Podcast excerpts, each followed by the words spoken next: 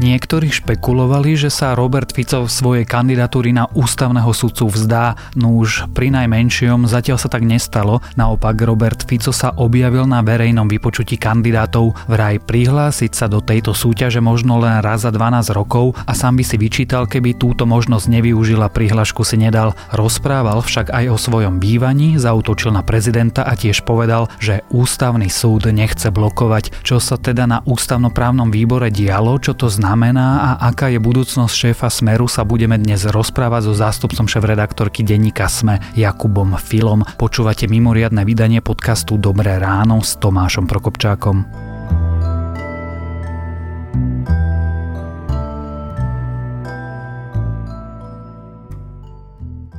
Je celkom prirodzené, že sa uchádzam o túto pozíciu, pretože prihlásiť sa do tejto súťaže môžete urobiť len raz za 12 rokov.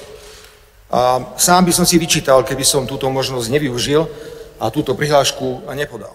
Jakub, hovorilo sa, že Robert Fico svoju kandidatúru stiahne. Teda ja som videl všeličo, ale videl som tam najmä jeho ako na tom výbore sedí. A niektoré médiá posledných dňoch, najmä v útorok, prišli s tou informáciou, že Fico má svoju kandidatúru stiahnuť a presne, no, obaja sme ho tam dneska videli, videli sme ho, ako to berie vážne a samozrejme poňal to svojsky, politicky, ale v podstate celkom seriózne a dokonca aj pri odpovediach na otázky ako viac menej takmer na všetky sa snažil zodpovedať a ako nevyzeralo to tak, že by išiel hodiť flintu do žita.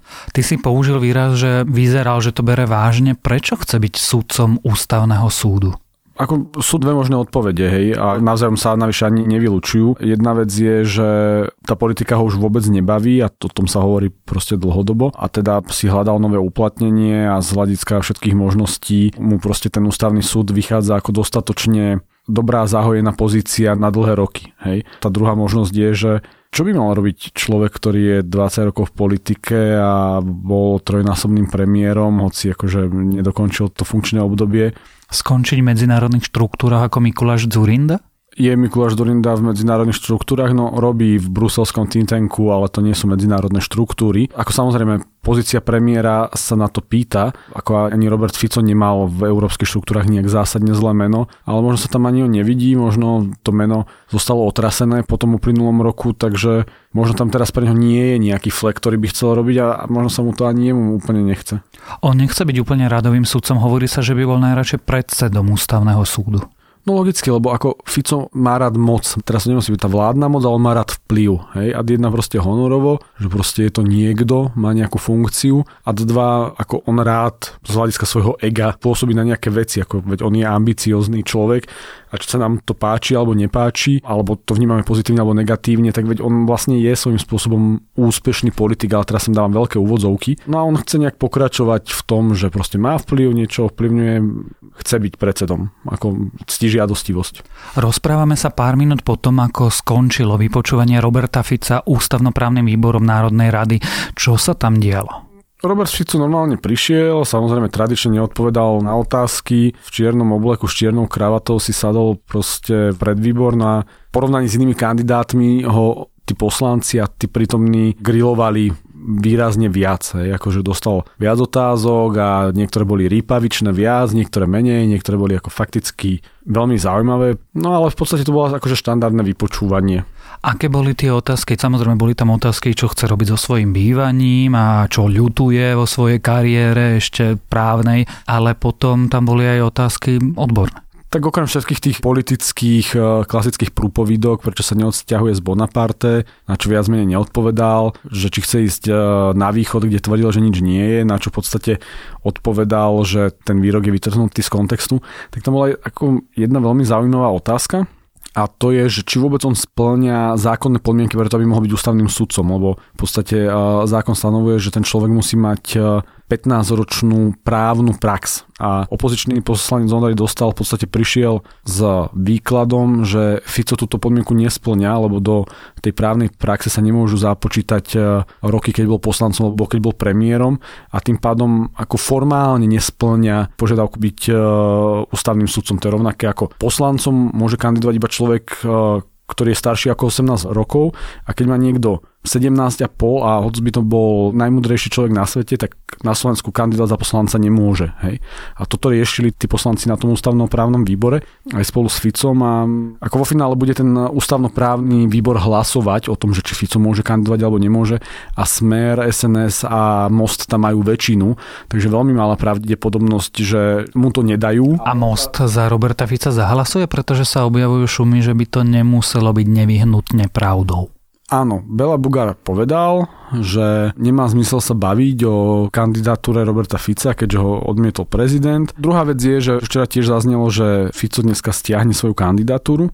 No ale to boli také veľmi dynamická vec, takže v ústavnom právnom výbore si myslím, že ani moc nebude mať problém zahlasovať za to Fica, aby vôbec posunul jeho kandidatúru do pléna Národnej rady a či tam bude hlasovať alebo nie. Je vo finále veľmi ťažko povedať, lebo tá voľba bude asi tajná. My sa pokúšame vytvoriť nejaký obraz, že Samotná tvorba ústavného súdu nemá nič spoločné s politikou a klameme sami seba.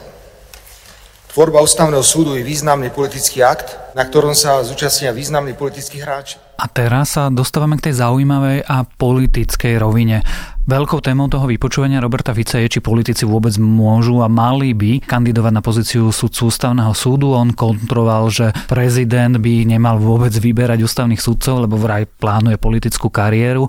To je prvá otázka. A druhá je, že čo sa potom teda bude diať, keby náhodou toho Roberta Fica predsa len zvolili. Ja si myslím, že Robert Fico má čiastočne pravdu v tom, že ten ústavný súd je do nejakej miery aj politickým orgánom. On je samozrejme výsosne odborný, ale tým, že rozhoduje v nejakej časti svojich rozhodovaní o celospoločenských, ľudskoprávnych, ústavných otázkach, tak v podstate formuje to politično na nejakom najvyššom mieste. Hej? Veď to sa deje aj v USA, tam sa veľmi berie na to, že či je sudca liberálny alebo konzervatívny a je veľmi dobré, že tá debata sa zrazu vedie aj u nás vo finále.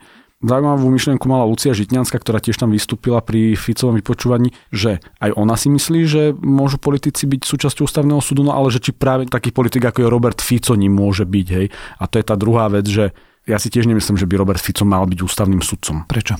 Pretože 20 rokov v politike, 10 rokov z pozície najvyššej výkonnej zložky formoval politiku tohto štátu, nesie so sebou hrozne veľa nánosov, eh, hrozne veľa vzťahov a keď hovorím o tom, že ústavný súd môže čiastočne politický, tak eh, to zaklada to, že tí ľudia nebudú úplne objektívni, ale oni by mali byť ako formálne objektívni s nejakým názorom. Ale Fito si nemyslím, že bude formálne objektívny. On vždycky bude už hájiť nie nejaký ideový smer, ideový prúd, lavicový, lavicovo-liberálny, konzervatívny, ale on bude hájiť smer. A to už nie je to politično, ktoré je na tom ústavnom súde prípustné. Navyše máme predchádzajúcu skúsenosť, kde ako vplyvný človek tejto krajiny konal protiústavne napríklad v prípade vyvlastňovania pozemkov. Môžem uviesť zákon o preukazovaní pôdu majetku. Ten išiel priamo z mojej dielne, kde ústavný súd povedal, že prenesenie bremena dôkazného na konkrétneho človeka a spätná účinnosť takéhoto zákona nie je v súlade s ústavou Slovenskej republiky.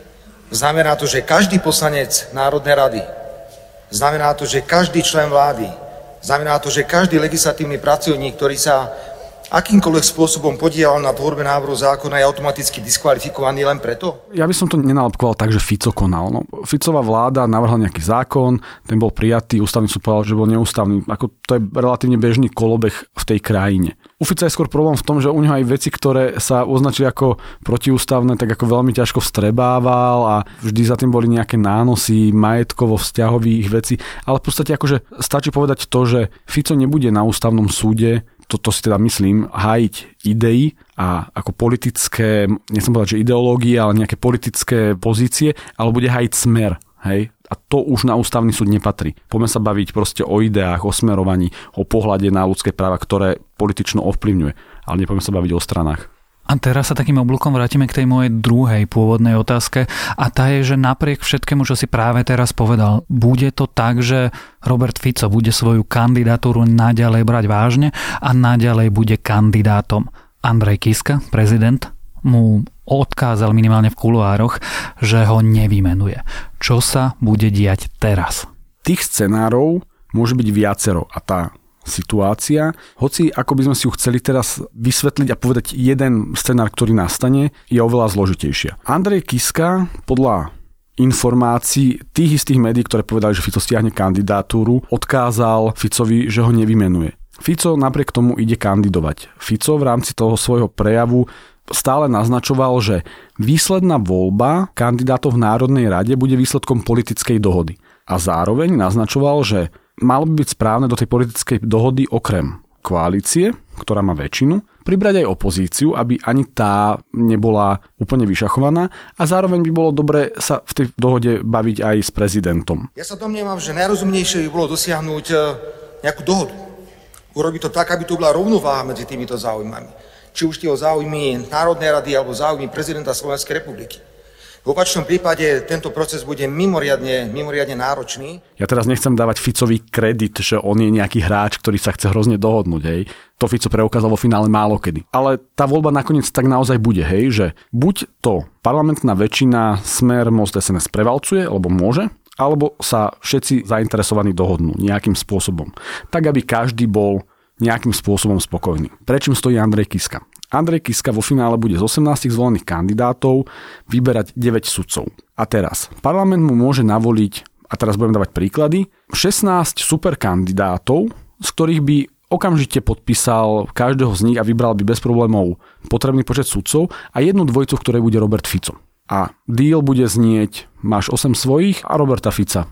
A môže určiť podobu ústavného súdu na 12 rokov. Alebo žiadna dohoda nevznikne a parlament navolí Andrejovi Kiskovi tých najhorších kandidátov. Hej, hoci ja som si preštudoval takmer všetky životopisy, tak okrem pár výnimiek, takých naozaj ortodoxných, tam akože tí ľudia sú v podstate plus minus obstojní s nejakými plusmi alebo minusmi vo svojom živote. No a o toto sa bude hrať najbližšie dni, takže povedať dneska, že všetko je definitívne, všetko je rozhodnuté, je podľa mňa dosť predčasné. A scénar, v ktorom by nebol Andrej Kiska, že by sa čakalo na, čo ja viem, Maroša Ševčoviča? Akože tento scenár počíta s obštrukciou, hej, lebo časovo to je nastavené tak, že do piatku bežia vypočutia, budúci týždeň začína parlamentná schôdza a na tej schôdze podľa toho, kedy sa tí poslanci dohodnú, sa bude hlasovať. A potom prezident menuje. Mohlo by sa stať, že tá koalícia nejakým spôsobom príde k nejakej obštrukcii a nezvolí žiadneho poslanca alebo zvolí ich málo a nejaký bude voliť neskôr. Ako taký scenár môže nastať, ale je to jeden z x ktoré môžu nastať a vo finále momentálne všetky kroky bežia tak, že áno, prebehnú vypočúvania, vrátane Fica, bude musieť vzniknúť nejaký typ dohody, volí sa a Kiska vymenuje. Možno Kiska nebude mať dostatok e, možnosti vymenovať 9 sudcov, ale vymenuje ich 7 alebo 8 a ten ďalší sa bude musieť dovoliť, ale znova bude musieť zbehnúť celý ten proces na novo. Takže scenár e, obštrukcií existuje, nie je vylúčený, je podľa mňa menej pravdepodobný ako to, že to všetko nejakým spôsobom zbehne úplne normálne. Napokon uvidíme. Uvidíme, kto bude ústavným sudcom. Dobrou správou pre túto krajinu už je to, že sa o ústavnom súde a o ústavných sudcoch tak veľmi a intenzívne všetci rozprávame.